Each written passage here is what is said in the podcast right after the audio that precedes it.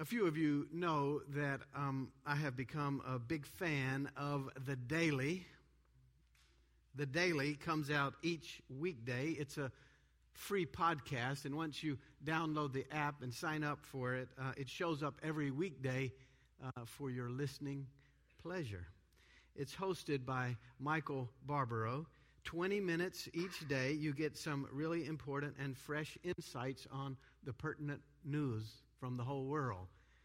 Michael Barbaro writes for the New York Times, and on the daily, he simply calls up his colleagues around the world who also write for the New York Times, and he gets their insights and their perspectives on, from those who are working on the hottest stories. You get a great conversation and you get keen insights into the latest news. It's fascinating, it's fun, and it is so informative.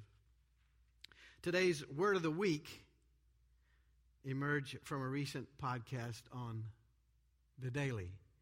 Even with the news of terror attacks, and even with the news of Senate hearings and who said what to whom, and even with continuing worries about Russia and much more, Michael Barbaro presented on the daily a piece on death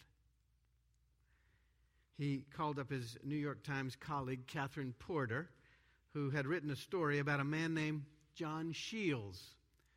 John Shields lived in Victoria, British Columbia, Canada. And the story is about Canada's new law that allowed medical assistance in dying. That's what the law's called MAID, medical assistance in dying. Here's the opening of the story. Two days before he was scheduled to die, John Shields roused in his hospice bed with an unusual idea.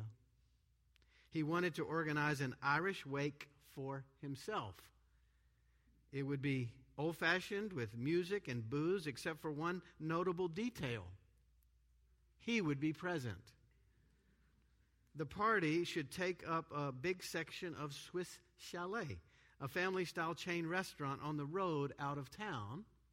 Mr. Shields wanted his Last Supper to be one he so often enjoyed on Friday nights when he was a young Catholic priest rotisserie chicken legs with gravy. And then his family would take him home. And he would die there in the morning, preferably in the garden. It was his favorite spot.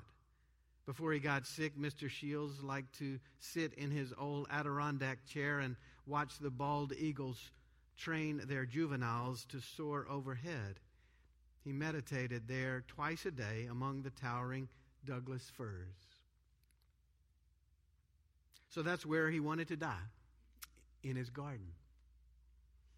Tormented by incurable disease, John Shields knew that dying openly and with out fear could be his legacy.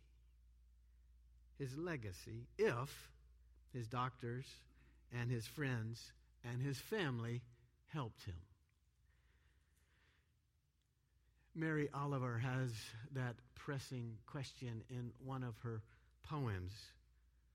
Tell me, what is it that you plan to do with your one wild and precious life John Shields wanted to die as well as he had lived, with dignity and grace, surrounded by love and striving to share love and leaving the world a better place. What could be more meaningful than planning the end of your life, he asked. So that was the plan. He decided that the time had come with his increasing pain and his decreasing cognizance. As it turned out, it was too problematic to take him from the hospice center to his specific restaurant. It was too problematic for him to go home to the garden. We can't always get everything, right? So he got his friends and he got his loved ones to come to the hospice center, and they arranged a party around him. It was a bit awkward at first, this so called party. Everyone was sad. Everyone was uncertain. But they shared John's favorite meal, and then they started sharing from their hearts. One after another, proclamations of love. One after another, admiration, expressions of gratitude. They thanked their host for opening the door for them when they were brokenhearted. They thanked him for his friendship. They thanked him for his courage. And time and again, Mr. Shields acknowledged and thanked each speaker and doled out some tailor made insight or joke to lighten the mood. When a former colleague planted a goodbye kiss right on his lips, he unleashed more laughter with a quip. I was just thinking I'd like a little bit more of that. And then he said, uh, I know that's not a good idea. Clearly, it was sacred time, full of honor, full of ritual, full of love, with a wonderful litany, worshipful litany of affirmations about friendship and courage and the purpose of living. He thanked his friends one more time. And when they came to their death, he said he hoped they could be as happy as he was. I'm welcome you, welcoming you all to sing it with joy, he said. The next morning, as planned, the doctor came with the appropriate drugs, and with just his closest loved ones next to him in a circle around his bed, they set a small altar of some important items to his journey. They lit candles. They covered him with a blanket, and the doctor invited uh, Mr. Shields to go to the light. He gave her a thumbs up, and they shared in various words and readings for a few moments, including the prayer of St. Francis Lord, make me an instrument of thy peace where there's hatred. Let me sow love where there's injury, pardon, and on it goes. And then at the right time, the doctor gave him the drugs, and he went into a deep sleep. And it took just 13 seemingly painless minutes for his death to come. John Shields' final days and his desire to die well, including the words spoken during his final supper, including uh, the, the description of his final moments there around his bed, all of this seem so full of grace seem so full of a wonderful sacredness. We don't usually deal with this subject very well death. In fact, how many of you saw the word of the week and thought, oh no? Not sure about that. Somebody this week asked me what I was preaching on. This is not a member of our church family. Asked me what I was preaching on this Sunday. I told them the word of the week was death. They raised an eyebrow and said, Really? Is your congregation that old? but then I chimed in and I said, Well, the word is death, but the subject is really life living and trusting God, especially in the face of death. The word is death, it happens to all of us. But the emphasis is on living and life beyond death because whether we live or whether we die, we belong to God.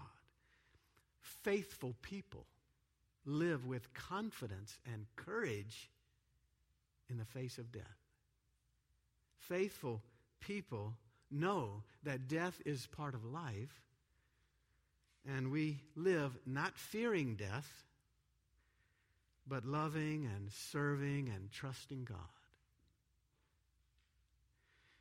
Let's look together at this passage from 1 Corinthians 15. You've had a glimpse of it from the anthem today. This is what it says. Now, if Christ is proclaimed as raised from the dead, how can some of you say there's no resurrection of the dead? If there's no resurrection of the dead, then Christ has not been raised.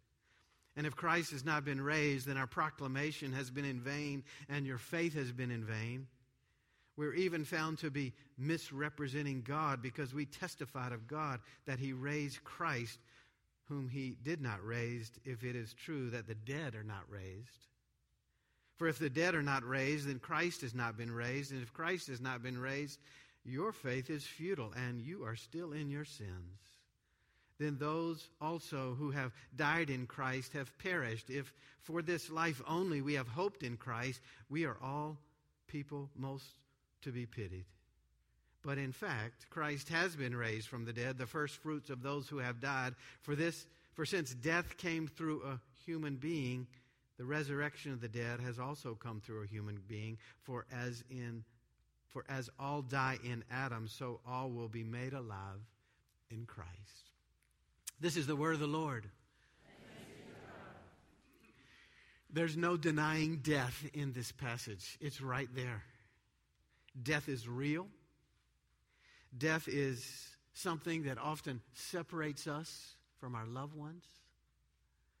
Death can be scary because it's full of unknowns.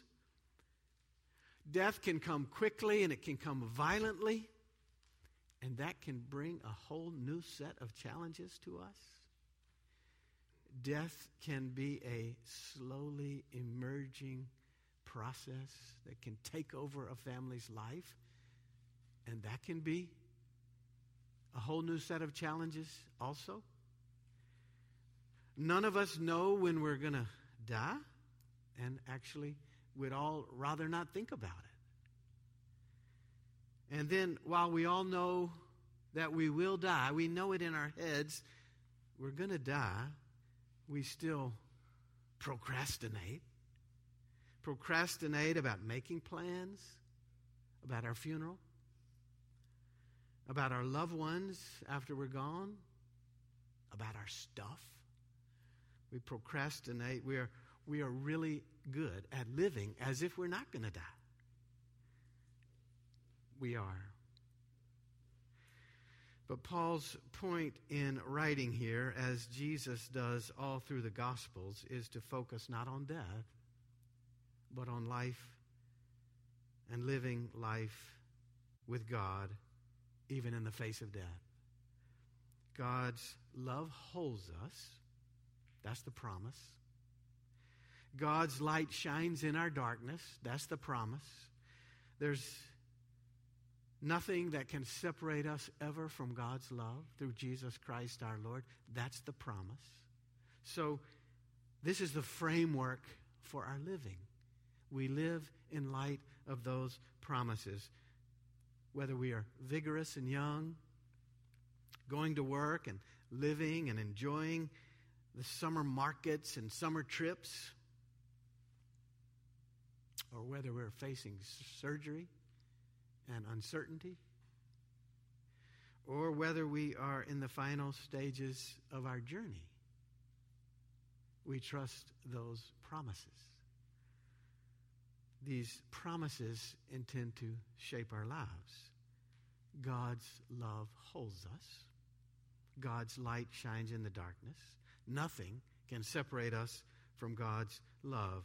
These are the promises that shape our lives. Even though death comes to all of us, life is held by God. Even though we know death is part of life, death is the passageway really into God's full presence when God reigns in fullness. The great spiritual writer Thomas Merton gets right to the heart of this when he says, and I'm quoting, if you want to identify me, ask me not what I do, ask me not where I live, ask me not what I like to eat, ask me not how I comb my hair, ask me what I'm living for in detail, and ask me what I think is keeping me from living fully for the thing I want to live for. God wants us to live, even in the face of death, because whether we live or whether we die, we belong to God. This passage in 1 Corinthians 15 continues. Listen to these words from Paul. What I'm saying, brothers and sisters, is this Flesh and blood cannot inherit the kingdom of God, nor does the perishable inherit the imperishable. Listen, I will tell you a mystery. We will not all die, but we will all be changed in a moment, in a twinkling of the eye, at the last trumpet. For the trumpet will sound, and the dead will raise, will be raised imperishable, and we will all be changed. For this perishable body must put on imperishability, and this mortal body must put on immortality. When this perishable body puts on imperishability, and this mortal body puts on immortality, then the saying that is written will be fulfilled Death is swallowed up in victory. But thanks be to God who gives us the victory through our Lord Jesus Christ which we heard sung so well just a moment ago. Thanks be to God who gives us the victory through our Lord Jesus Christ. Therefore, Paul continues, My beloved, be steadfast, be immovable, be always excelling in the work of the Lord, because you know that your labor is never in vain. Flesh and blood cannot inherit the kingdom. When we die, we are enfolded into the fullness of God's presence. The perishable puts on imperishability. Life, not death, is what prevails. Thanks be to God through our Lord Jesus Christ. There's a story about Boston University. Boston University invited their oldest alum to come and give the commencement address for the seminary class. Much to the chagrin of students who were not so interested in what the oldest living alum had to say, the day came and they draped this elderly man over the pulpit in the chapel. He gazed out over the students and he said this I would like to thank my alma mater for setting me free without setting me adrift and he sat down. Isn't that what it's all about? When mystery is embraced, freedom is embraced. Those who live with the full confidence of God's love and promises can trust God even in the face of death. Those who remain hopeful about God's grace, those who remain receptive to God's loving arms, wrapping us all up and holding us forever, those who remain attentive to God's light, especially in the darkness, will know freedom and peace. This is what God intends for all of us. Death is real, but death has no sting. Death is swallowed up in victory Paul proclaims. Handel puts to such great music. Death is swallowed up in victory. Whether we live or whether we die, we are the Lord's. I'm inspired by the life and the grace and the courage and the calm of a person like John Shields, who had a deep sense that moving on from his pain and his suffering he would be set free, not set adrift. I'm inspired by others who hear Paul's words and know that the dead will be raised imperishable and we will be changed. For this perishable body must put on imperishability, and this mortal body must put on immortality. Thanks be to God who gives us the victory through our Lord Jesus Christ. This news these promises about resurrection and life, victory over death, it's intent to inspire us. Inspire us with how we live today, tomorrow, forever. We and all people, we matter to God. We matter to the God of the universe so much that death has lost its sting. This news intends to make us more loving, more generous, more hopeful, more forgiving.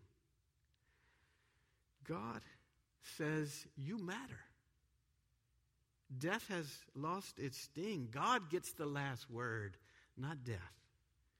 And that news intends to empower us and embolden us with grace, with commitment, with calm to face whatever comes our way. Whatever comes our way.